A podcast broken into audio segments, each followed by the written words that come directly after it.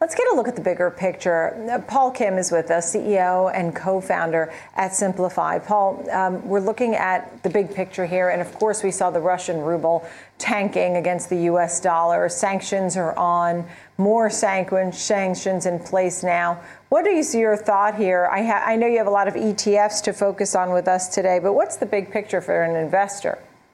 Big picture is that geopolitical headlines are definitely the story, but beneath it, and I agree with Ben um, from your previous segment, really the investable ramifications of war and geopolitical risk translates into how the market moves. Ruble was a very violent move, but most investors, particularly in the U S, are not um, very much invested in Russian securities or currency directly. However, the trickle effects from war and supply constraints and increased defense budgets, it's basically inflationary. It's a story of commodities picking up. Um, it's a story of supply constraints being further stressed.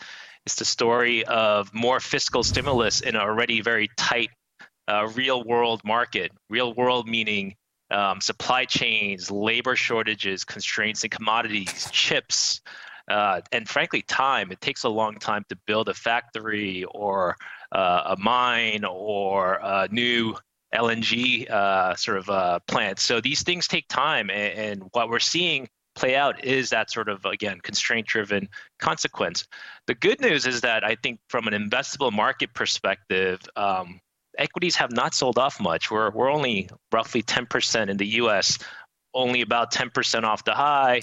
The U S is certainly benefiting from a lot of haven effects, both into equities, into the dollar, and into our treasury market and uh, bond markets. So those are good. It's, it's it's actually a pretty interesting and attractive time to think about what can happen down the road. And, and uh, while volatility itself is high, V I X is close to uh, the low thirties. It's much higher than historical norms.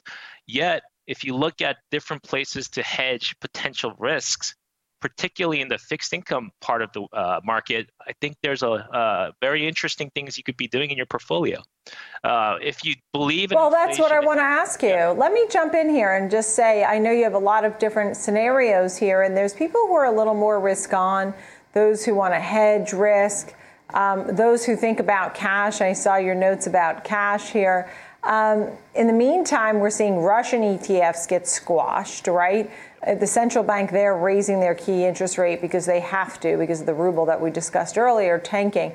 So for someone who's interested in trying, you said, you know, the U S is not that bad. We haven't sold off terribly.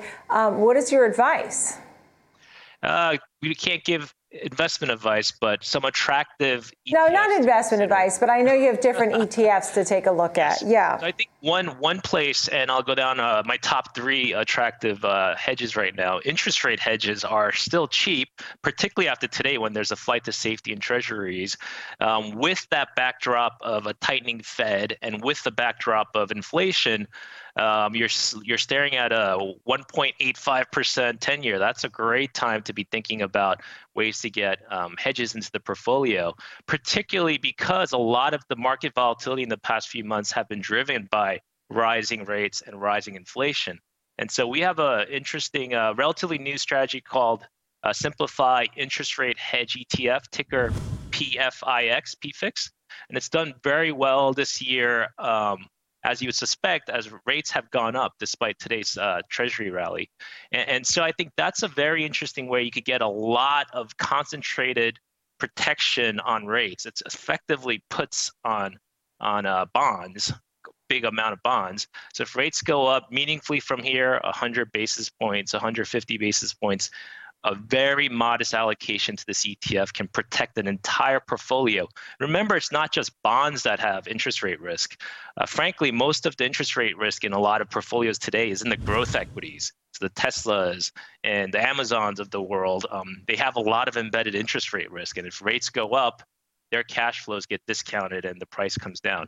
So I think interest rate risk, risk where you could find attractive hedges uh, is one. And related to fixed income again, we think uh, credit hedges right now, if, especially if you find pretty attractive ways to not overpay for them, um, is an interesting way to protect the portfolio because unlike the V I X or volatility prices in general, uh, credit have not moved meaningfully yet. We're still, while rising credit spreads are, are definitely impacting valuations, we're still well within historical norms. High yield with uh, credit uh, uh, spread of, you know, in the three hundreds, high three hundreds is is well within sort of, if you think about the big risks out there, well within attractive uh, zone. And so we launched a brand new strategy, ticker C D X.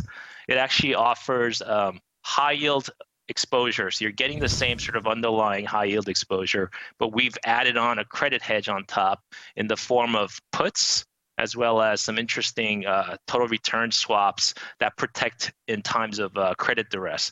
We think that's a very interesting thing for income-centric uh, investors. And and last but not least, uh, the third E T F that um, I would think about is uh, ticker C Y A. Um, Cover Your Assets is sort of how we jokingly call it. It's really a simplified tail risk strategy E T F, and it's a very sophisticated E T F that offers multiple tail risk exposures. So we have puts on equities, some credit uh, spreads that we talked about that, that work really well when credits are selling off. And we have some uh, duration in there. So when you see days like today, when you see a significant move uh, in the treasury market, it helps. That co- combination is a very interesting alternative to things like tail risk hedge funds that most investors cannot access. Yeah. And so the E T Fs continue to offer access and democratize exposures. We think C Y A is a really interesting thing to build inside of a portfolio. Yeah, C Y A, C D X, P F I X, interesting E T Fs to take a look at. Paul Kim, thank you so much. Wonderful to chat with you about all of this. C E O and co-founder of Simplify. Thank you. Thank you, Nicole.